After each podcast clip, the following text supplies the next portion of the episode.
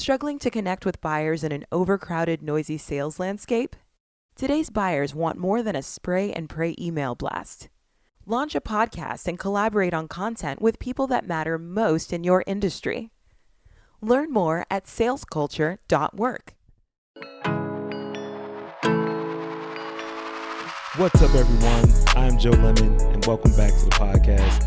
Always appreciate you guys checking in on me and hearing the latest episodes. And, you know, this whole podcasting experience, I'm trying to, you know, spew out and really get you guys to, to, to, to dive into this audio place because it's not about the downloads. Yes, those are important if you want to get ad money. I get it. But it's way bigger than that. It's about building real relationships. I know in business people throw that around and it's honestly it gets this kind of cheesy vibe about it. But man, like I want to I want I want to take a walk. I want you guys to take a walk with me down memory lane here because last well, two weeks ago I was at the digital marketing conference in LA in Santa Monica, and you know had a chance to meet a lot of great people. But I really got I feel like I really got to know them to a degree based off the podcast interview that we did. And I plan to keep staying in touch with these guys. And that's the best part about it, right? It's like beyond just the service level, you know, what do you do conversations and more into what are you passionate about and where are you taking it and what's next and what ambitions do you have moving forward. So I want you guys to sit back and enjoy this episode with with Jose Barrera. Man, we talked about a lot of things. So, you know, it was one of those conversations where Jose walked into the booth, total strangers, I got a two second interview from somebody else who I recently interviewed who brought him past the booth, Ruben over at Dubb. You guys got to check them out. Dubb is like a video emailing platform. I'm just getting into it. I like what I'm seeing so far, but uh, big shout out to Ruben for giving us the intro. And um, Jose came past the booth, man, and literally just we just started chopping it up. It was just that simple. And we started talking about everything from his spiritual journey to him going to Burning Man and, you know, his whole personal growth process and the career moves after leaving the military and then getting back into the real world and launching businesses. So, you know, this is just one of those conversations that we covered a lot of it. I mean, uh, and I think what we're going to pick up is right whenever he's bringing his wife to the U.S. from Russia. I think it's a good place for us to start. So we were we were just kind of flowing, and I was like, man, we got to press record and capture this uh, for the podcast. He was open to it. We kept it going, and you know, you guys should totally let him know how you guys feel about the podcast, and please always subscribe. Let me know if you guys are, are, are feeling this content. This one's going to be a little more free flowing. Um, so I'm just to I'm just to have the whole conversation there, but really really good mixture of just like the whole work life balance play and really understanding how that looks. We get into all of it. So sit back and enjoy this conversation with Jose Barrera from TriNet. Of course, look, to each his own, her Of own. course, like we were course. all writing Yeah. our story, but Yep. to me personally, it's like it's just that is, you know, every decision you're making is sometimes good, sometimes bad. Yeah. But when you're you're telling that story when you're 90, like okay, you know, it's it, I lived my life. Do you want to say I regret not doing that, or I wish I had done this? Can't live with that piece, man. Right? Yeah, I'd rather be like, okay, with I did piece. it. You know, sometimes it's like, oh man, you learned. But at least it's like I tried. You aren't gonna be able to rest properly. Of course. You know what I mean? Like if you'd have had that, that if you'd have not chased and not, you know, went after the way you did, you probably wouldn't have been, you know, No. a little bit of sleepless nights, right? Absolutely, Yeah. man, and, and and you grow. It pushes you, right? Yeah, yeah. And but that's that's how you grow. And I remember going back to my boss, who was like a homie, right? The guy Yeah. helped me develop into the businessman that I became, like mentor me, like help me choose a market Yeah. from within this big industry, and really chase it on like, and he did a lot for me. Yeah. Um, and when I struggled, like we're such close friends that he wouldn't dare ever like you know fire me or say anything bad. He's like, okay, how, how can I help? Right? So Yeah. it, was, it was a lot. So then coming to him and say, hey, Mike, I'm out. I'm out. Yeah. Uh, it was. Was he pissed or was he happy with it? So I tell you what, man. Like the How'd guy, like? I, I, I've met a lot of salespeople in my life, and a lot of CEOs and CFOs and whatever. And Mm-hmm. Mike is like an exceptionally good businessman. I think like sucks to say, but I think that the those super rich sales cats always have the little bit extra where like when they have to choose between themselves and the client, they tend to choose themselves. Mm-hmm. Um, Mhm. Mike had that in a way that like he was very small, but also was this insane salesperson. So you know he's now he's the boss of the company, but he still has that salesperson within, which is what Mhm. made him get ahead. So Sure. when I go sit with this guy, I thought, okay, we're going to take our mask off and we're going to have a heart to heart. Yeah. But somehow, when I left that meeting, it was my idea to stay in the company three more months and meet these, these, and these goals. He's a hell of a fast sales guy, man. And I was just so like going like, yeah, of course I'm gonna do it. I'm gonna do it. I'm gonna do it. Then I'm gonna go to Russia just fine. yeah. And like a week passes, and I'm kind of okay working on these goals. And like next week, I'm like, hold up. Yeah. I'm like, what? so then I, I bought my ticket to Russia. I went and got my, my Russian visa. Yeah. And then I rescheduled the meeting. And I, hey, Mike, let's talk. And I quit. And I say, dude, like, look, man, I love you. You did a lot for me, but I'm sure you can understand where I'm at. And like, I want to do this. So this is two weeks in between that initial conversation about you planning to leave, and and then he kind of sold you on ideas, staying around for three months. Two weeks went by. Is that it? But about two weeks went by, yeah. About two weeks alright, went yeah, by, and then I, uh, yeah, because like ultimately, like I knew what I wanted, and yeah, man. and I, I was in a way impressed, right? Like he got in my head and made me think that it was somehow my idea, and I'm like, wow, like he's who he is for because who he is. Yeah. Uh, but also like, hey, come on, like this is my life. Like I, I want to go pursue this. I, I know I'll be okay, and if I gotta come back, I'm sure you let me back in, so it's fine. But I need to do this. So I, you know, it took about a, another month from that point on for me to leave Yep. the U.S. Uh, and I went to go, went to St. Petersburg. That's where she was at this point. And then the journey truly began, man, because like she, her life had just been kind of shattered, Wow. right? So now I show up in St. Petersburg after she told me to come, and now she's being kind of strange. She's kind of like, "What's up? You know, you're here, but I'm not really open. I don't know what I'm doing in my life. Like everything's so confusing." She's lost. 'cause- well, I mean, not lost, but because she's her life is in limbo now, right? Yeah. So And she's thinking about coming back to U.S., but she can't come, and There's this Right? American cat that's Yeah. just like, hey, you just you just say yes, I'll make it happen, right? Mhm. To me, it's like this is my woman. Like you're gonna come back with me. Like I'll figure this out. did But you guys K1 it? huh? Did you guys do the K1? We did the K1. Yeah, we did the K1, visa for sure. all, right, all right, cool. uh, yeah, so I went and move, I, man. I had talked to a few lawyers to figure out what our options were, Yep. and I I thought, okay, I'll go get the girl, and I come back, and I had a friend doing enterprise sales at Cisco, so I figured, okay, like there's money anywhere, like you can you be a fine. Now it, it takes a while to get to enterprise sales at Cisco, right? You have to be in the game for a while. It's good money when you get there, though. It's great money. This guy was bringing like 35k a month in commissions, so like the money's it's it's juicy. Uh, but I'm like, okay, like I'll find a way. You know? Right.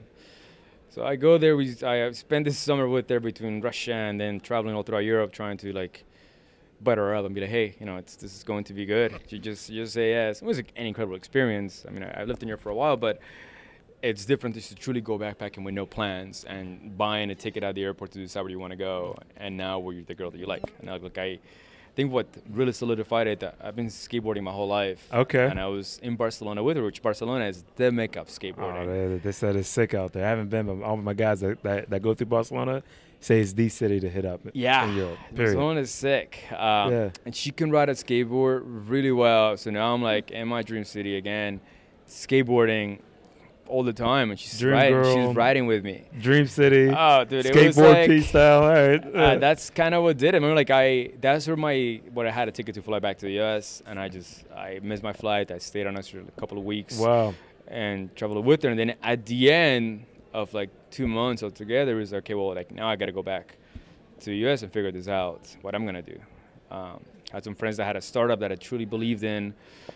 Um, that I wanted to like partake, and also another one that I wanted to at least say, "Hey, I gave it a shot. I don't know if this is going to work, but there is something good there to pursue. So let's give it a shot." So I came back, and we are trying to figure things out. I was, I was also going to Burning Man, so it was like, you know, I was still kind of checked out. I was still trying to figure things out. I Talk about Burning Man, dude, because I'm I was thinking about going out that way, man. But I, Oh, I, I've heard dude. nothing but I've heard it's a lot of who you go with. I've, I've heard that matters a lot, but the amount of experiences that people have out there seem ridiculous. I think everyone should go to Burning Man. I Really? think it's for everyone. Is I it about the community and all that too that you that you catch? Is is that a piece of it? it's about being able to experience reality from a place you just never been able to. You have Wow. to think. Um, So like there's life as you know it, Yep. As you lived according to money, marketing, fashion, hmm you know, your sense of community, what you have to do to get by in any community. Capitalistic culture and everything else that's in it. Absolutely. Yeah. Right? And now you're going to take everything you know about life and flip it upside down. Hundred percent. It truly is the underworld, right? Like we have our rules that we live by to maintain society. Yeah. Right? They created their own rules to keep it this way. And and they're so good about it, like not allowing marketing, for example. Not not like truly asking you to be fully submerged in the experience, to be inclusive, to partake in everything, to take care of yourself. Um, they have 10 different rules that truly push you to just be part of this thing and being able to see life from a completely different perspective does huge things for you there's a reason why it's like it's now big even amongst the tech community Yeah, it's huge in to tech. head out yeah. because yeah. you get to see life from a different angle that you- otherwise you just can't um, and then yeah it's it's uh biggest thing that i say just like life whatever eyes you have is what you're going to see So, so they they kind of give you like a, like is it is it an intro like when you get out there they say hey these are the rules these are the only this is the only infrastructure you got to worry about and they kind of you know try to get you to have that shift. Is that a piece of the they they send you that Experience? when you get a ticket right? You Oh, see okay. you see everything because it's, it's a big it's a big pilgrimage I remember like my first time going how much does it cost by the way? I, I, a I'm ticket not is like four like let's say 500 altogether with okay. taxes per ticket. wow that's not bad. Yeah. But even because if you're you- out there for how long? I'm sorry to cut you off it's bro. about eight days. Well okay sure if you do seven days I mean you can do whatever you want Yeah. but you got to think it, it's it's if you think as far as value for your money it's as good as it gets because once you're in there everything's free really everything's free like you food and all that food and all that everything what Yeah, so it's it's it's a gifting economy, meaning the way, best way to put it is like, look, now it's like on the money we make, we pay taxes, right? Yep. To keep the roads going, to keep that going. Um, and if you make a million dollars, you're gonna pay uh, forty percent. You make Yep. 100k, you pay 35, whatever, right? yeah Uh, there is like if you make a billion dollars, you can contribute a camp. You contribute a camp. If you make a million, you want to contribute an art card, you give an art card. If you have make 100k, you want to contribute some coconuts, give coconuts. If you can give a smile, dude, then give a smile. wow But it's been going on for so long at this point that when you step into that culture, it just kind of takes you forward. And like everyone is super happy, everyone is super friendly, everyone is like willing to do these things because of what they've curated. wow Um, which and it's you know that's part of it. So it's like now imagine you show up and all you have to do is carry a cup with your name on it and maybe like your ID card glued onto it. Because you can be a kid and go to Burning Man, and there's a lot of kids that actually go. Are you serious? Yeah, man. I've seen like babies, which that I don't. I'm not kind of cool because it, can get dusty. But yeah yeah yeah you know, some young parents is like, okay, it's Burning Man. Like I want to go. Like wow I'm gonna take the kid. dude you you know I, I, I like this I I mean I haven't gone me, me my my good friend from high school that were talking about going out the next year but it's like um I love that concept of flipping this world on its head and having a whole new set of rules. Yeah. because a lot of times we just need a paradigm shift. That's it. Yeah. you just need to change how you view the infrastructure. Like for so long we're pushed down our throats like this is the way. You go to school you graduate get the degree get the job get the girl get the house move on. You know you know what i mean? Of like course, you- man, you- of course, and- yeah. i mean and, and you almost believe that's the path right? Yeah. you're on that path and you're like this is the beaten path i'm on it. And what happens unfortunately is that when you're on this beaten path there's nothing but expectations of what the next step should be Yeah. and you lose the you lose being in the moment Of course. because you're on the path that everybody's been down. So you're like, all right, how can I get down this path faster? How can I make more money on this path? How can I, you know, blank, blank, blank. You know what I mean? And it's not your path. You're not deciding that. Yeah, it's been decided. yeah, and the thing is, like, Yeah, yeah, yeah, it's often your it's some yeah. cat that's not any smarter than you, but No. just 20 years ago decided that's the reason. now you're just doing this, Yep. right? So like, you don't get a choice when you get there, and you kind of feel even just fashion like. There you dress as you please. I see the pictures, is crazy. Yeah, yeah. And you're like, okay, man, I can do something else. You know, like, huh? Nobody's gonna say anything. No, okay, fine. Like, there's no expectations. You can do as you please. It's truly like puts you in a spot. Like, okay, like you like truly self-discovery. Wow. And I think I think California is a lot more hippie. But I've had friends that are Europeans that come from like a. I mean, if you're in London, it's like you're gonna do finance uh, or real estate. Yeah. Right. And and you're same. You're stuck in that, and, and everyone's been doing it for so long. Now you come here. And you go, to, you know, come in LA, it's super hippie, okay, it's got its thing to it. Then you go to Burning Man, and it's like, it's a whole different world. And I have friends that just kind of quit everything to start something else, go into art, and they're like, man, like I never saw this, or like become a yoga instructor and just travel the world and figure something else that is okay. This is truly me. You know what's wild about that, and what you're at least things I think about is this how you know the internet's allowing people to do it anyway because you can now be a yoga instructor, uh, host a couple um, yoga retreats, and make a killing. Yeah. You know what I mean? Like I mean, so before, whereas the money was limited, you're like, okay, you know, yoga instructor, I can only teach a class, you know, every couple hours a day, and so I can only make blank, you know. Yeah. But now it's like you can scale it. You can sell videos online. I mean, there's so many ways to kind of go about monetizing your passion. Yeah, It's uh, the the internet's kind of opened people up for that. Absolutely. Like it encourages you to just go out and do something else. Like the tools are there for you. Right. Yeah. So now it's whatever that extra push might be. Right. For me it was kind of quitting for me it was a girl. It was a girl, right, Yeah. which I think is for everyone's like Yeah. is often the case. And then quitting everything and and you know, I came from a very structured place. Military gives you everything. Yep. Get out, work with even then like I knew they hook you up with like benefits to go to school.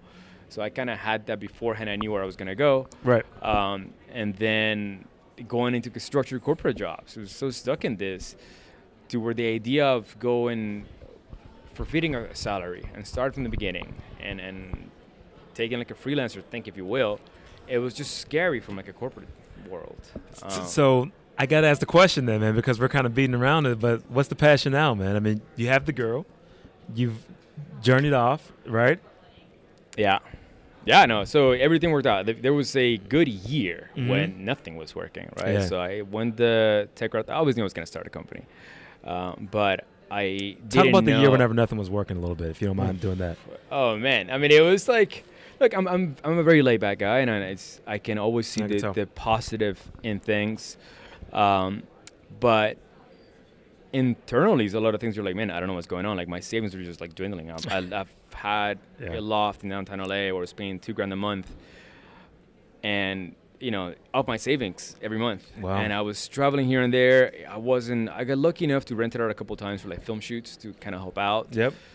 but it was that struggle. And then, okay, there was a startup that I wanted to take on. A few friends of mine had launched this thing. We got on iTunes or we got on the Apple Store. Okay. Um, we started really pushing it. I felt that the concept was incredible, Yeah. but the development had not been that great, and they were missing like a business strategy. Where like, if you're an investor, why would you invest in this?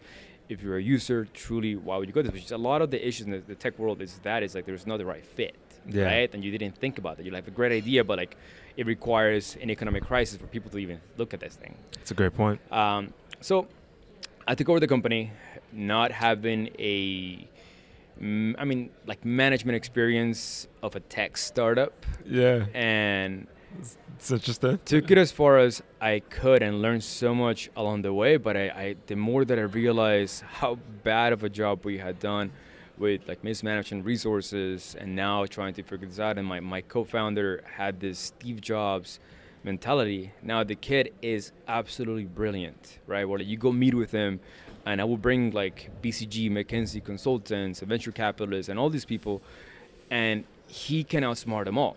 But he had this like Steve Jobs kind of Jesus complex of like, come I know better than you. And Yeah. and often you go into a meeting and you don't know walking out if am I crazy or is he crazy, right? and then like my I've worked with a guy like that before, man. It was tough. They could be they could be brilliant minds, but um, you know, that, there's all types of intelligence out there, and one is being able to socialize.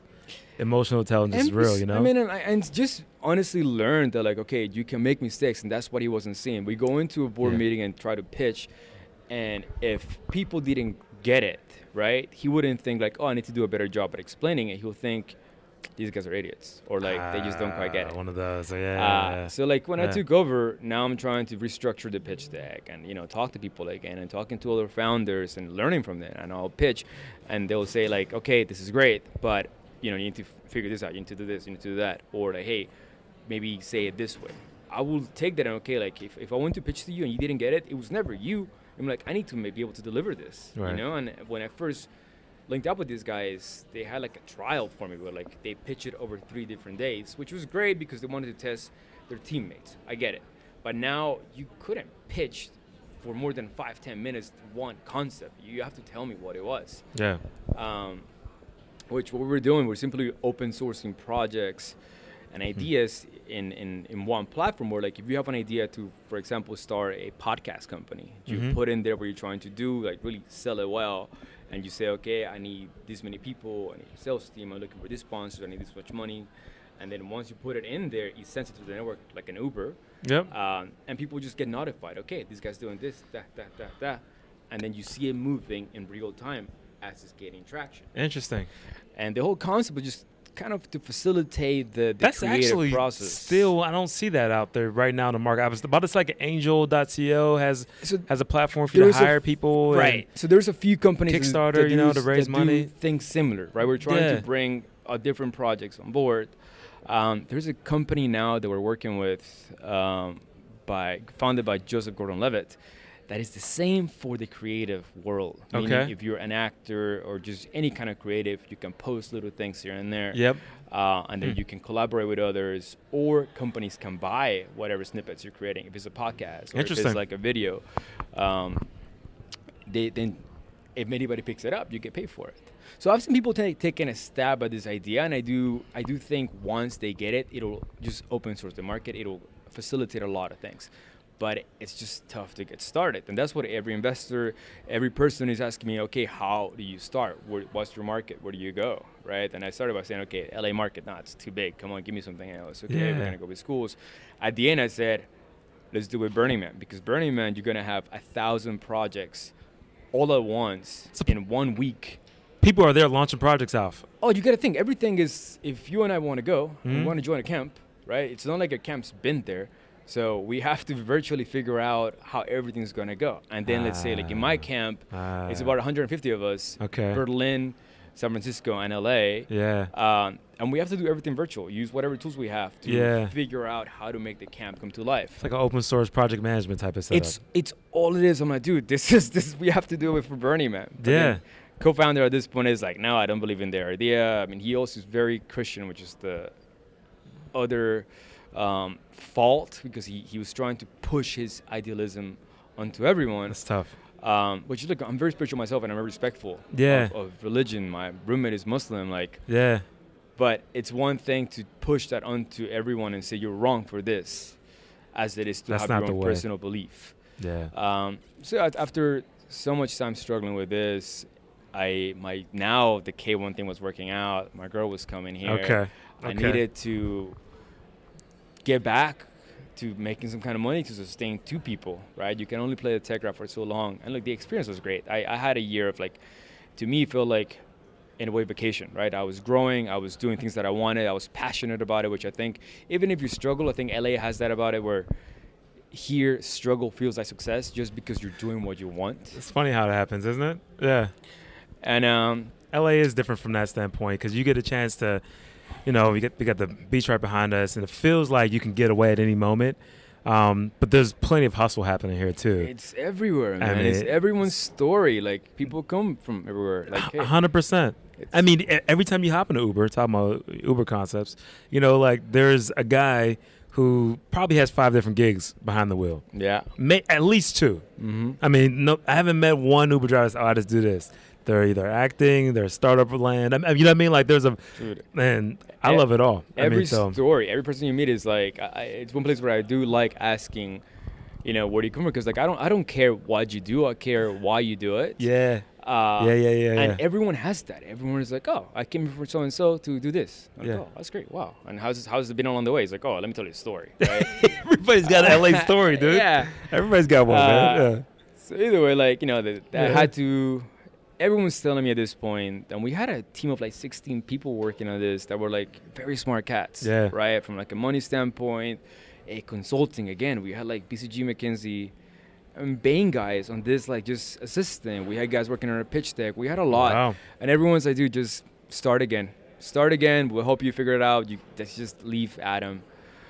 That was the co-founder, and I'm like, okay, like I'll give it a shot. But it's also tough now working on this and, and believing in it, uh, and abandoning you know the software we built. But it's for better. So I I left, and I was lucky enough to have met a friend, VC that worked with this company called TriNet. Yeah. Um, and um, when I put myself into the job market, I, don't, I think the one good thing people look at is you can go try whatever you want, and it's it, people value it. They don't say like, oh, you left to you start a company or you left to do this. No, they're like, oh, that's great. I'm sure you learned something along the way. So That's what you know. For, for people that don't take risk or big jumps, um, that's one thing I think they don't really understand. Yeah, You know, is that when you go into an interview with with, with someone, because I've I failed at three different businesses now. Uh, one turned out okay, but two were really bad. you know, Yeah. and, and and when I sit down at a table and we go through the interview process and we're getting to know each other, I mean, literally, uh, you can kind of loosen things up, especially if you're talking to like a CEO, because you're like, I've been there. Maybe not on the same level. Your business is forty billion. Mine was only four hundred thousand. Yeah, you know, you know what I yeah, mean? yeah, for I mean- sure. I mean, so it's two different worlds, but I know how it is to be mm. a leader and some of this the basic struggles Of of, owning certain things. You know what I mean? Dude, you learn It- so much. You may you learn so much, bro, and so it it it automatically allows you to have a perspective that's that's unifying. That I don't think people will understand if you don't take the risk. yeah, You know what yeah. I mean? So no, to be honest, the market was quite Yeah. happy about it. I had a lot of uh, good offers. And one of them was this company TriNet, and now it's like my girl is here. I need to get this going, right? Like a year and a half of living off savings, and Yeah. whatever little funding we had, like especially paying rent in downtown LA, it goes. Come on, man. I'm in Uh, Pasadena. I feel the pain. Yeah, I'm with dude, you, man, like, it goes quick, bro. It's uh, so it's like okay now like pff, savings are out. Let's get back to it. Chick is here, so like it's two massive feet. Um, and now with that same story, this company trying to reach out to me, and I had remember like I had met a girl that worked there. She was a VC director. We went on, on a sailing trip with one of the VCs that I knew, um, and she talked about it briefly.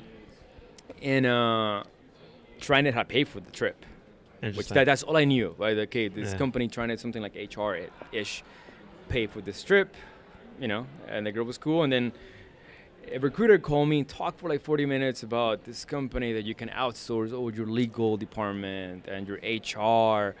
Uh, and just this entire function of the business where they help you with the risk and mitigation and, and they give you Fortune 100 benefits when you're like a 30 people person company Hmm.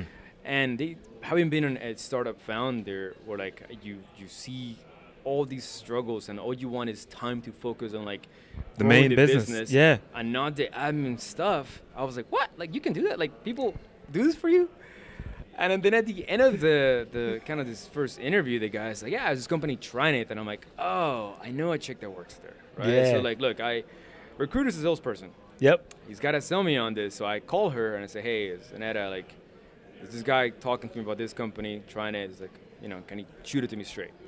She's like, man, like it, in the tech space, there's only a few guys that do this. This is really good. Like, you know, give it a shot. It's a good salary. Who's your competition right now? Is it uh, Workday and who, who? Our is- real competition is uh, ADP Total Source. okay, ADP. Uh, a company called Insperity. Yep. And then there's one out of San Francisco, smaller one called Sequoia One. There's a bunch. Sequoia. Yeah, There's a bunch of these ones, but Those everyone's are the main guys. everyone's offering slightly different. We're all great companies, but I, I think we make it more like an attractive package. We don't try to hide it. We like make like, like a flat fee. Yeah. Once you reach a point where you have to leave, like for example, we help WeWork, Snapchat, Airbnb. Yeah. A bunch of these big companies get to where they're at. Yeah. And by the time they reach that point of like, hey, you're 150 people, you're paying a lot of money for something you can do in-house. We help you transition. We don't try to keep you in. We're like, hey man, like, you know, if, if you want to pay us, by all means. But the system starts getting clunky when you get that big. Yeah. And also, you can pay someone a very nice salary to do everything we're doing for you. Um, so again, it was a very like value first type company. I'm That's like, okay, I it just makes sense. If you're a tech person, if you're launching a company like a PEO such as TriNet, it just makes sense. Hmm. So I I took that and I went and interviewed and yeah, every time that they asked me, oh, you know, you left the company a year and a half ago and you're doing this, you had that, and I talk about the story, like nobody said like, oh no, that's bad. It was like, okay, that's great, wow, you know, it's cool. And having now like like help tech startups launch and scale. Um, with our tool sets and then the network and ecosystem, but now it's like I bring true real experience Yeah. to change the conversation. Absolutely, you know, like it's not just like I'm trying to sell you something. I'm like, man, like I'm trying to help. You know, some companies are smaller where like it just doesn't make sense to come on board. Yep. So I help them scale to a point where like, hey, hey, man, like not now it makes sense for you to talk. I'm, I'm really curious to know have you been able to really uh, build up a, a, a stronger network because you're you're in this space and you're talking to these CEOs and you're talking to these to, to, these businesses that are trying to scale and they're like, shit, man, I don't have the HR guy, I don't have the legal guy, but I got I have a vision. you know what I mean? Yeah. yeah so yeah. I think tech is truly an ecosystem. Yeah. And it's knowing everyone within it. Yep. Because if you come it's in with tight too, man. Yeah. It's like everybody talks, investors know yeah. who spend the money on what. I mean, you have to think it's like it's for everyone. Yeah, it, it it's a business, right? Mm-hmm. But for everyone, whether it's an investor or is is TriNet, or as a, an outsourced CMO company, an outsourced CTO company, an outsourced CFO company, all these service providers, um, everyone wins when you win.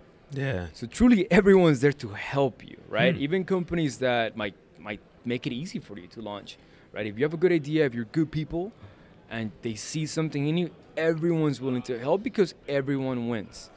Now it's just kind of really truly knowing what's worth it, where to spend your time, what to spend your money, who to really talk to. There is so many different shades to this, right? Yeah. You, you might have some investors that are used to having companies exit at a thousand x what they put in that might want to get you to get to that point. You have some investors that want you to get like 10x. So you have to just kind of know who you're getting in bed with, right? It's going to be a hmm. long relationship. Um, some like same like when you come to TriNet, we work by verticals. I work only tech. Okay. So I'm not going to help tech you. only vertical. Yeah. So I'm not going to just like send you to a person that works in manufacturing for help. Like, sure. I know the tech space. I facilitate whatever you need within the tech space, right? If you go with someone like ADP Total Source and Insperity, great freaking companies, but they're big in manufacturing. Yeah. You're in a different industry. Yeah, yeah, yeah, yeah. Right? It doesn't match up well.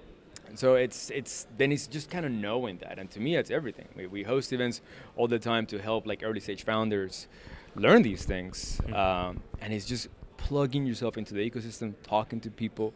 And I mean, it's easy. You can get quotes from everyone. You can talk to everyone, uh, and then talk to investors. And then like investors will see like, oh man, you've done your research. You know what it requires for you to launch this company. Mm-hmm. You probably have a quote from all these guys. You you, you can f- forecast how much money you're going to make. You're going to be wrong about it, but you can forecast how much money you're going to spend. Sure. Right. And then yeah. people can be like, well, fair enough. Yeah. You know. Yeah. D- dude, so you know, Jose, I want to run some things past you because one of the conversations that I'm getting into, and one of the, you know, I love th- where this conversation is going already, man. I feel like I'm just getting started, but tell me if you got a breakaway at any moment. No, dude, go ahead. All right, go all right, cool, cool. So, um, especially with the, especially from the standpoint of, you know, having a job that's comfortable, right, and then in a place where you're, I know people, like to me, people matter so much and what type of work I do because one, I don't want to spend my time and skill set serving a, a, bad, you know, organization or things that people are up to, to some BS that's bringing out people. So I'm big into doing the right work, service work is how I kind of view it. Yeah. So and then working with good people is just good for my own my, my own self, right? Absolutely. You know, I don't want to have anybody that's gonna be trying to chip away at me and you know causing me to go home to my wife pissed off about what the hell happened at the job. That's sure. that's that's over. So those two things are, are happening. Shit's pretty comfortable but I'm not a comfortable type of guy. Right. And what, you know, one of the things that one of the opportunities I'm seeing in the marketplace, me being a guy that's big into health and wellness, work for a medical device company, is how the workspace is changing. Yeah. Especially in tech. Yeah. Because there's more and more people working from home. You probably see this a lot yeah, and yeah. on, on HR on the HR side. And I feel like tech, eh, the whole tech industry leads the way of the whole future of work and how that's kind of evolving. Of course. Yeah. Um, do you have any thoughts on on on how tech is is kind of evolving with how people are, are working at tech in tech companies. You see companies being able to operate through Slack only? I mean, because there's so many people that are just allowing the people to work from wherever, you know. Or do you see people still going into offices? Or tell me what you're seeing, I guess, on the field. So I, I think truly having been both on the table, like yeah, tech tries to figure out a way to like optimize yeah. things on every route, yep. right? Like I do believe that there's a very psychological thing about being in an office space that can make you work better, mm-hmm. that will be more motivating. I think that the co-working space effect is often that you're surrounding people just hustling, right? Yep. Figuring things out. They yep. facilitate. Uh, you know, if you want coffee, beer, whatever, we work. Like yep. it's there. They're you go to those spots, man. Especially here in LA, you know, I, I don't mean to cut you off, man, but um, the WeWorks, the one downtown, the one in Hollywood, I mean, those things are bubbling, man. You go in there, there's a there's a certain energy going on. Absolutely. If you if you woke up feeling like a lazy bum because you you know you just hit a, a spiff or whatever or commission, you know. yeah. I mean, you go in those spots, kind of they they like definitely wake you up a little bit. But uh, yeah, of course. So Yeah. no, I I think you, when you talk about like Slack and there's all these other tools you can use that are designed just for that, right? And I think tech companies there is there's truly like it's a great job market now, and there's like a war for talent, right? How do A I get war. the big guys, and Yeah. then how do I get these guys to truly perform, right? So some people it's like okay, like you have the office to come in and work, you know, from it if if if you need it, uh, but you can do the work from home if you can, right? Look, I work from home for many years, and the psychological aspect of being in an office is missed, man. You have to discipline yourself, yeah, and it's tough. I mean, I was military, where like I thought I had discipline, and like now it's like, oof, man, like there's nobody watching me. I mean, Yeah. I'll be done working by noon, thinking I'm gonna get fired because what else am I gonna do the rest of the day? yeah, yeah, Ah. yeah, yeah. And you can use those extra six hours, four hours in a better way. But if there's nobody there to watch you, or friends, or or colleagues around you, if there's not a clear cut of what you do with your time, like it's a learning experience. Um, where I, I do think, How are you handling it, man? Right now, personally, because you work from home, I work from home as well. But I know that could be I have Like I have said. I have office space, so I have the option. So I work from Good. home if I choose to, yep, uh, which is great for some things. Some things is just good to be in the office. yeah. Um, Do you guys have a workspace, or you have a do you guys have a set location here in LA? We have so we help WeWork scale to where they are now. So we have a partnership with them now Smart at this move. point, um, and we we have the office space there. I mean, and That's there's so many That's good. startups and and WeWorks that it just makes sense for us to be there. Yeah, yeah, yeah, yeah. Um, That's your whole customer base too, right? I mean, you probably hang out in there and you, you can meet well, we potential clients. so I being outside sales, I work with bigger clients, Mhm. uh, but I do help those clients or at least talk to like my inside sales team. Some of them once they're migrating, I mean, it's just good to be in the space and at least educate them on Yeah. what we do and the options they have. Yeah, yeah. You know, I think once you reach that that breaking point of okay, we have some funding, we're real, we're a company, you know, and now we still have to start hiring, and then it starts getting complex. You're like, oh crap, like planting seeds, man. you know, and then like you open an office now in Arizona or like Nevada, and like now it's, it gets three times as complex because you have multi-state laws, and there's all these things. You're like, oh crap, like how do I, you know, navigate this? Um, I was gonna show you something really quick while we're jamming, man. I, I uh, my uh, buddy who's in the real estate showed me this um, this this company called Second Home. Are you familiar with these guys? no, So they're, they're actually based out of London, okay, and uh, they've been opening up these workspaces that are like really nature centric type of co-working spaces. sure, They're opening one in Hollywood, man. Um, and it's dude, this is it's, it's pretty it's pretty sick how it looks, man. But they're they they I think they shipped in like six thousand plus plants, so it's like a nature type setup vibe inside of a co-working space. yeah. And these p- clear pods you can kind of work out of. But anyway, just talking about that. You just Well, let me see it. yeah yeah yeah, yeah. Just just talking about the whole ambiance of uh Oh, dude, it's huge, man. Like, maybe I used to go to BCG, so that was one of my my routes. Like, thinking of heading that consulting route. yeah and I would go to the office in downtown LA, and I had never seen anything like that. Like I, my, my at the time, my roommate was working for these guys, and the office hours were quite intense. Very good life. You want to talk how to optimize work? These guys were amazing at it. But you go to that office, and it was like a mixture between like a jungle and like a tech space in this Really? incredible view. Yeah, it was beautiful. where's that downtown? It's the, the the top floor of the Paul Hastings buildings Oh, wow, in downtown. yeah now having plants and a green space on it and curating that experience makes it so much. My place is full of plants, dude. Yeah, I mean, I, I mean, dude, you know, uh, another piece of this conversation I want to get into because it seems like you got some cool experiences there is talking a little bit about this spiritual journey that that you obviously kind of went on, or are you going through because your wife's into that piece of it as well, or Yeah. So my Yeah. wife is a spiritual coach, uh, which coming from a hard mil- military life and, and business background, it was. I mean, I'm I've always been religious in a way. I was born raised Catholic. Okay. I'm Colombian, right? It's like there's not many Oh, really? choices there. Yeah, yeah. And then I at some point which city in Uh, Colombia? it's called Bucaramanga. It's like Bucaramanga, It's like in the inner parts. I was- Beautiful place. I was in uh, Medellin earlier this year. Oh, cool. Yeah, yeah, yeah. Sick. Medellin's Medellin's dope, sick, man. dude. Yeah, Yeah. yeah. we, had a, great- we had a great time there. No, Colombia is great, man. It's Yeah. such a happy place. This energy that is just hard to find anywhere else. The, the part about Colombia that shocked me, and so I went down there with a couple friends from, um, just graduated from Stanford, so they met a lot of people at Stanford together, and we all went down as a group. And um, what I was shocked about is every Friday, these guys just party like it was like the end of the year. oh, I mean, and I don't mean like we were drunk and all that. I mean, like we just connected, it's and it the was energy. it was so like it was lighthearted and it was family centric. And it was just like you, you know what I mean. Like people just brought their cousins out and we just we ate no, food. On, man. it was just like I wasn't ready for that. people are so happy. That's you the gotta part. think in Colombia, like you're born with like nothing, right? So Yeah. anything above nothing is like celebration. Yeah. So now the country's doing a little better. I mean, it doesn't compare. Middle class in Colombia does not even come close to middle class in America, but it's just a truly happy place. You don't need much to live and get by. And like there, it's a ha- good balance of like life comes 1st mm-hmm. right? And then like work comes around it to, to support that life. But life comes first. Have you ever thought about going back down there? Because because that, that was one of the pieces that we were down and looking at is all the opportunities, just purely off the arbitrage. Absolutely. I mean, like, I- think right now it's it's a great time to be in LA.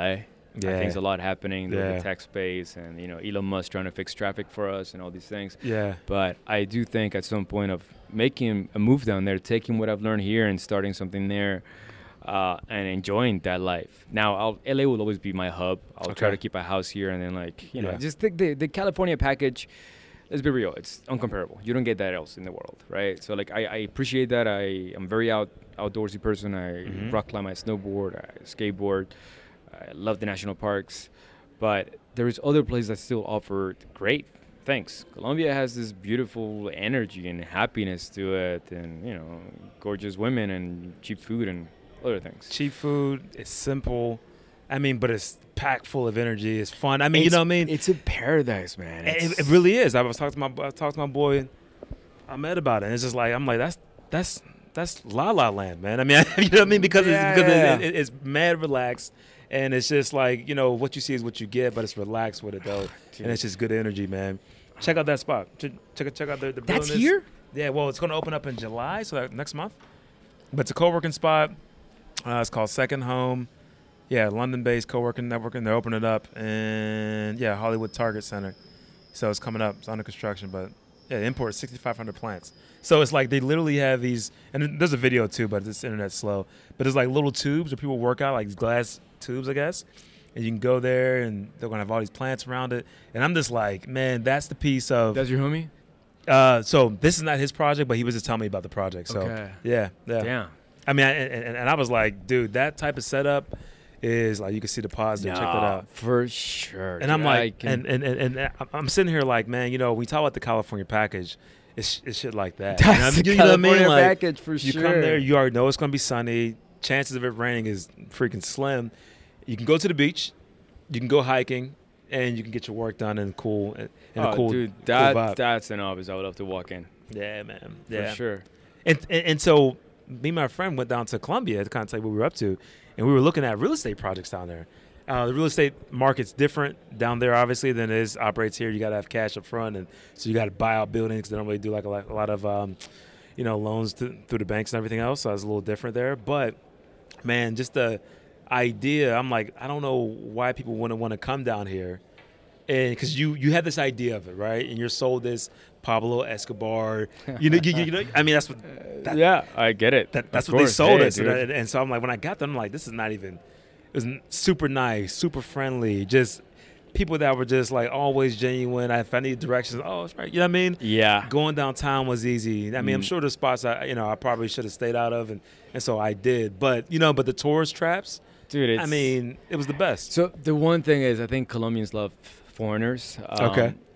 And um, in Colombia, you have this thing. You just you're helpful, right? Everyone's helpful. Yeah. Uh, I always see people just don't. I just can't get no for an answer. Um, yeah, yeah. Nobody told me I no. remember like being in Morocco Yeah. with my girl, and everyone tries to help you, and it's just great. I'm like being Colombian, like, oh, this is nice. yeah, because they want your money, right? They're like, oh, I'll walk you to the hotel, this and that, and they're like, okay, give me your money. I'm like, oh, come on. And to me, it was like, you know, having been from like a similar culture, but that doesn't charge you for it. Yeah. I was like, come on, man, this is. Yeah. But either way, you know, to each his own. Um, Yeah. There is just that, like people are just truly helpful, kind, Yeah. and now it's, they're opening up the gates to a lot of tourism. Like Medellin's become very touristy. Cartagena is really Mm-hmm. yeah, touristy. Cartagena, yeah, yeah, man. Um, so perhaps it'll influence a bit of change, but it's still like in a great time or like, you know, they're very welcoming and very kind. And look, there are there shitty spots. Yeah, of course, man. Like every place in the world has got it. Everywhere. But like, Yeah.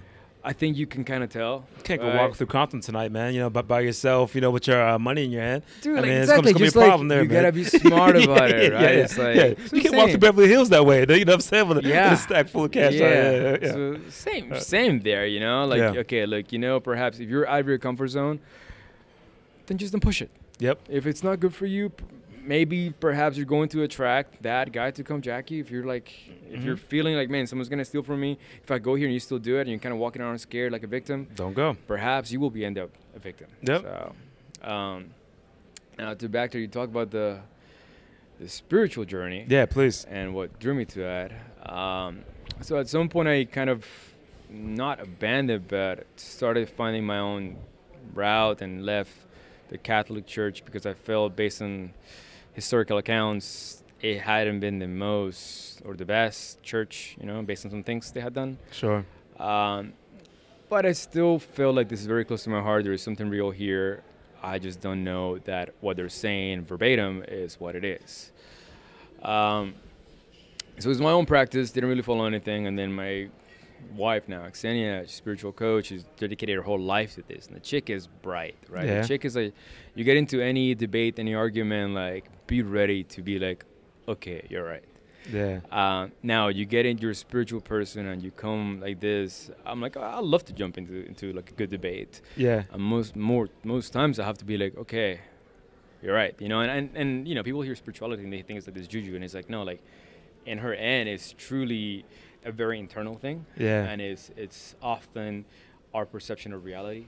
Um, you know, it's things that when we're growing up, perhaps your parents were not the most loving, perhaps Hmm. they were, and it changes your entire life. Perhaps when you were younger, you were scared of something because your mother was scared of something, and then you grow up like not taking risks because of that reason, and you're completely unaware. So, her spirituality, I mean, although she does believe in a higher being and, and something in there, she just she doesn't try to answer that question.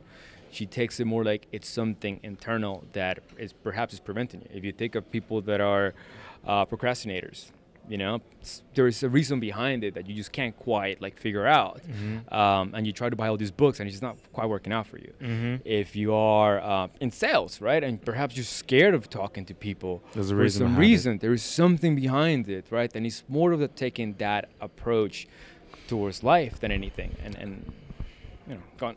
I was, I was going to say I really love that man because, you know, we we are quick to go explore other people and Yeah. quick to go, you know, look out into the terrain and, but very few times, not saying very few, but at least people I talk to, maybe I need to expand my my whole sphere.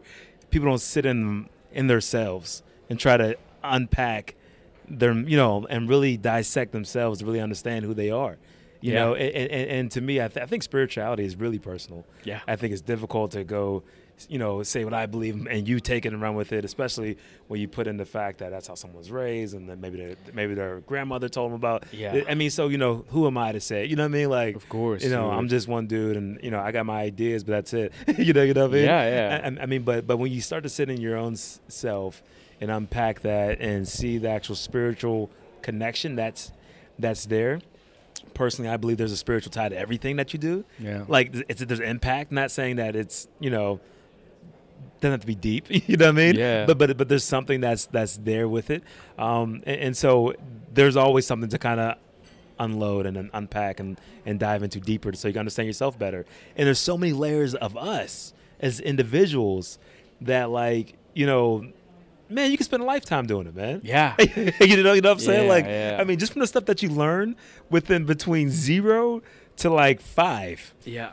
And how that translates for the rest of your life. You can live to 120, right? And you'll be, and it would a lot of things would have been because you didn't unpack something that happened between zero and five. Yeah. You, you know what I mean? So I Yeah. think because it's true, you can spend if you want to just discover that, you can spend truly a whole lifetime exploring why you do something. Yeah. Why do we call orange the color orange? And you can dig until Adam and Eve, right? Yeah, yeah, yeah. So to me, it's more like okay, if there is something that perhaps is not working out for you, then you can dig into that.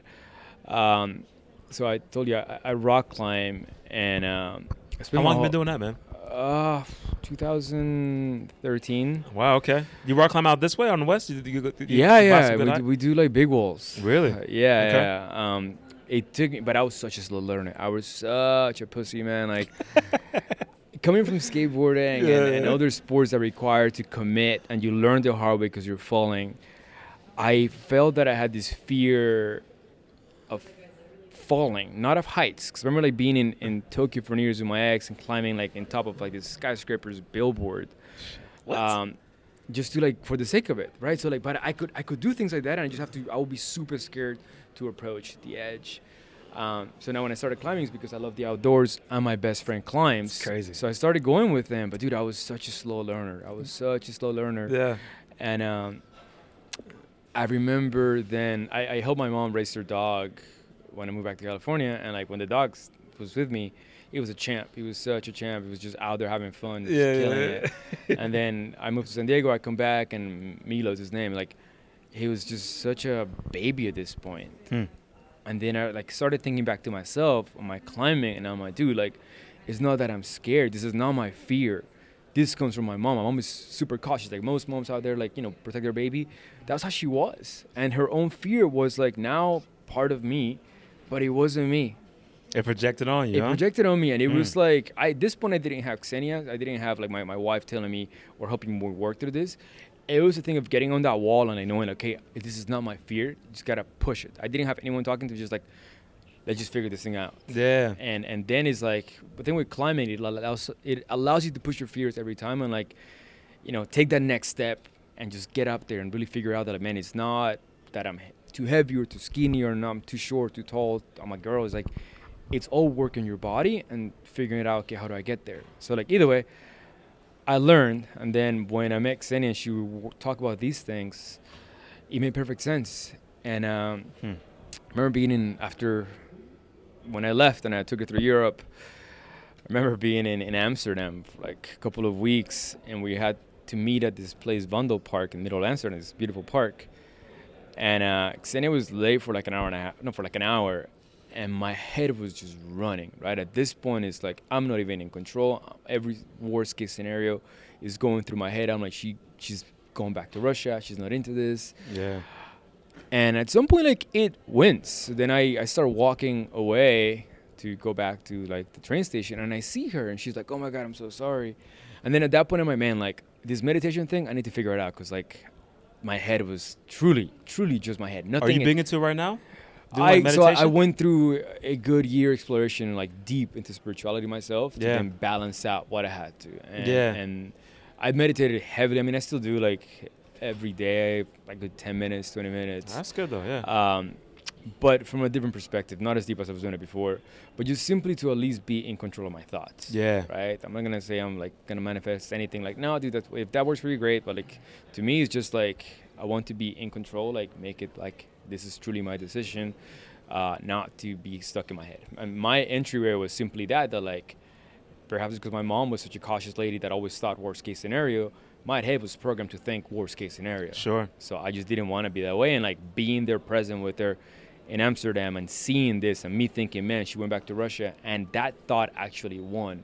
Wow. It was like, okay, I need to go figure out myself and, and get into this stuff. Dude, I want to ask you a personal question about your relationship, man. Because on. one of the reasons I got with my wife is because I felt like she made me better. Yeah. Well, dude. You, is that one of the things that really drew, drew you to your wife as well? Oh, absolutely, man. Yeah, it was yeah. like, this is, there's something that I don't have that she truly offers, right? Yep. Like, look, I love hanging out with her and we see eye to eye in everything, whether Mhm. it's fashion, music, exploration of the world, like what we think. Uh, but she makes me grow, right? She challenges me and she can teach me something at the same time, right? You know, and like we each play our part. She's not as crazy organized and business minded as I am, but I'm also not as like spiritual. Like in that sense, man, like it makes it interesting because I can't I can't come at her with anything and she won't be like she'll be ready to answer whatever right? Like she i can't like outsmart her in that sense. She's good and she can break it down. At the same time if i'm struggling through something she'll pick it up and be like well let's get to why you're struggling with this right? Whether it be uh, procrastination at work some projects that perhaps i'm not like really into then okay why is it you're not into You know what's crazy? Your wife would probably make a crazy saleswoman. I mean, she. She- I've told her a bunch of times. She'd probably She'll be killer. kill it. I mean, because because going to that like immediate let's talk about the why type type of conversations. Oh, so many people, you know, one. It, it, there's actually a stat. There was a research study done. I forgot by who. I don't want to butcher it, but they were saying that saleswomen are doing such a better job than salesmen in the field as far as reaching quotas and um, exceeding them because they have more of that nurturing aspect that's missing in business a lot. And it's that why question, like what are we doing here? Where are we going? And that normally ties into why they should move forward with the product or service. I, I I, agree. I Yeah. think I think that women that get into sales that are that decide to go into it, often you see them just killing it, right? Yeah. If they, it's not as many, right? It's a male-dominated industry, but yeah, it's definitely alpha. it's it's industry, yeah. and I, because I think from the outside looking in, it's like yeah, it's the things that my wife doesn't want to get into, right? Yeah. Which ultimately, look, to be honest, if you're in any business today, you're in sales. Even if you're I'm looking for a job, man. dude, you're in sales. Everyone's in sales, right? So it's like that aspect's there. She's I don't think she's a fan of the structure and perhaps the hustle that you have to go through Yeah. uh, which I understand, and I think that's Yeah, I what keeps that. people out. Some people think just the, the thought of having a quota, like, okay, yeah, quota is just performance, but any job you're in, you have to perform, right? This is just how ours is measured. Yeah. Um, Hey, hey, hey, hey, you know what's crazy though? I, I- I think with the with the changing of the of the of the guards, so to speak, uh, with the internet kind of really starting to dominate a lot of people's thought, especially in tech, man. It's like you can reposition how you want to do that business structure for yourself, right? Sure. And I think larger companies will, will are, are catching on, um, but like you know, if you find something that you that you care about, passionate about, whatever, then sales comes pretty natural. Like if you're into it, like if your wife's into spirituality, I mean, I, I would imagine if we hung out, she'd probably bring it up at some point. yeah, of course. And so it's like an easy, you know what I mean? It's not like Mhm. you're not even forcing it. It's just what's top of mind for you, you know? yeah. You right? I no, mean, absolutely. I think yeah. it's well, it's, it's different when you're trying to get a, a few clients. You can go through ways, and you perhaps outsource, or you have to just talk to clients and Yeah. have that real conversation as to why someone's doing it. Yeah. I think the the part that some people are turned off by, including Yeah. herself, is maybe like the prospecting aspect. You know, That's what gets a lot of people- trying yeah. to hunt. Yeah. The hunting. Which yeah. is the part of sales that you're being hired to do. You know, like Yep. closing, someone comes to you, yeah, you have to just talk. But it's Mhm. the hunting, it's the going out there and getting clients that is the part that it's you know a bit of a turn off to people.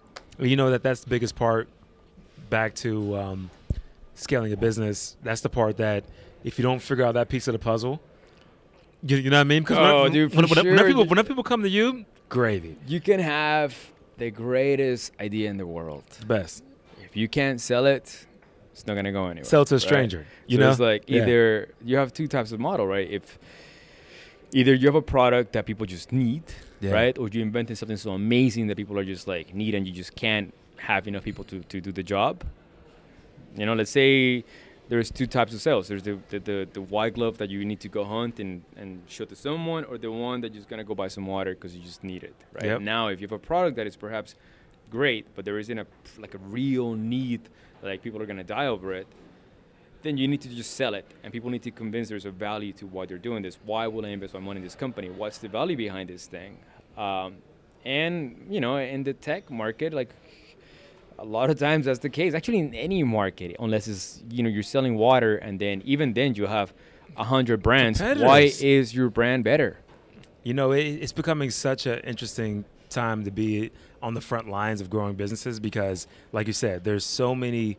I, I can, I mean, even in even in my industry with this medical device product we have, there's two other patents. Only three patents of ways to kind of do what we're doing. Sure. So very focused, very niche.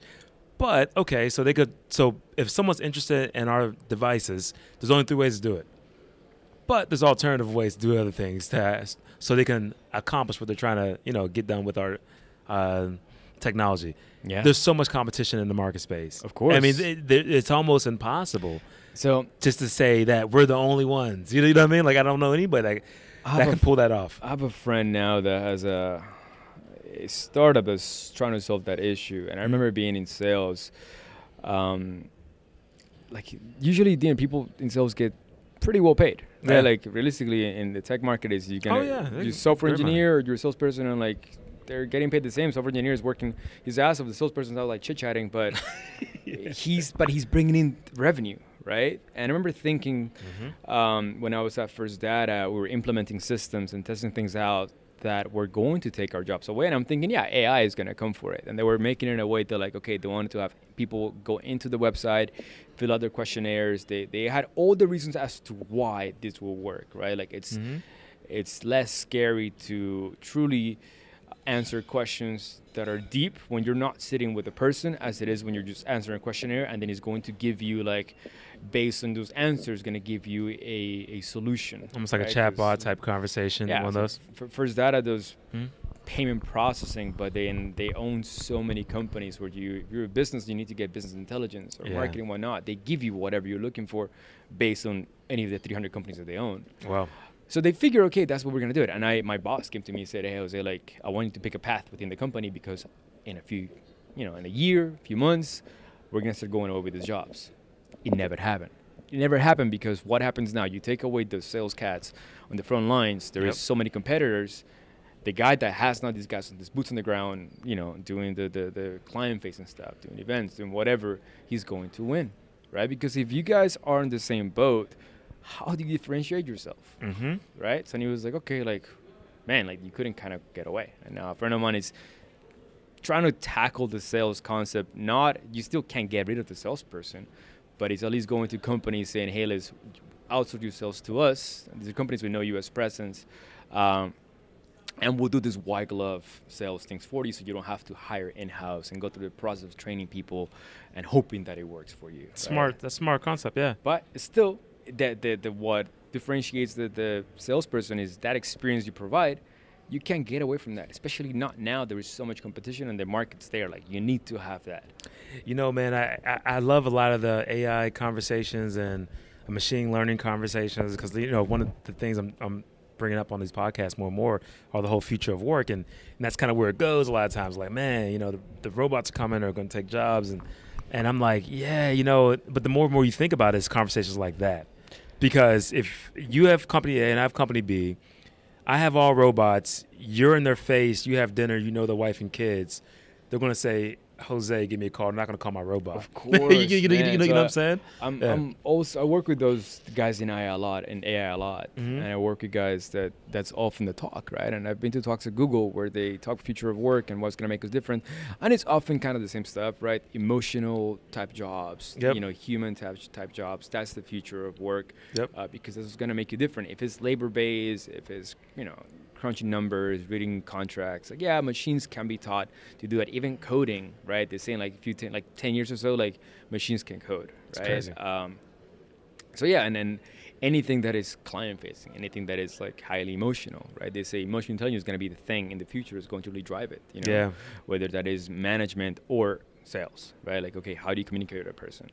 Um, in in that aspect, um, I think it's it's kind of the right time to start considering, you know, what they're what you're going to do, and and you see it more and more with people going the freelancing route, whether it is hosting, like you said, yoga retreats and becoming like an Instagrammer, or just things that are valuable by like other humans. Yeah. Um, No, you know, no, no, no, you know the whole the whole gig economy is real too, man. Are you working on some projects? I'm always working on projects. Yeah, I was about to say you never uh, say type of do that something always in the back pocket or at least No, you know toying. on my end is more of what my position at TriNet allows me to do Mm. with helping other startups. So That's I, awesome. I take a lot of like advisory roles with tech companies, um, Super cool. just because it's within my realm. Like I can I can do it. My portfolio companies, whether it's VC partnership or a CMO partnership or a CFO, I can help that out. So Yep. like, I just I sit on on their boards, or I'm just like a an advisory, and I help them navigate things. Uh, just because it's it's my passion, I like helping, um, and if I can contribute to them, I'm happy to.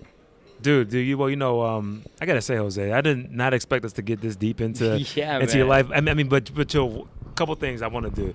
I mean, we definitely got to link up at Yeah, some point. for sure. Um, are you still downtown LA or are you I'm still downtown LA. All right, cool. I'm in Pasadena. That's easy, Tight. easy rides. Yeah, I mean, um, do you still do rock climbing? I still do rock climbing. Do you go to like local walls, or you actually out? We go to local walls. Okay. We go to. Are you in the uh, wild climbing as well?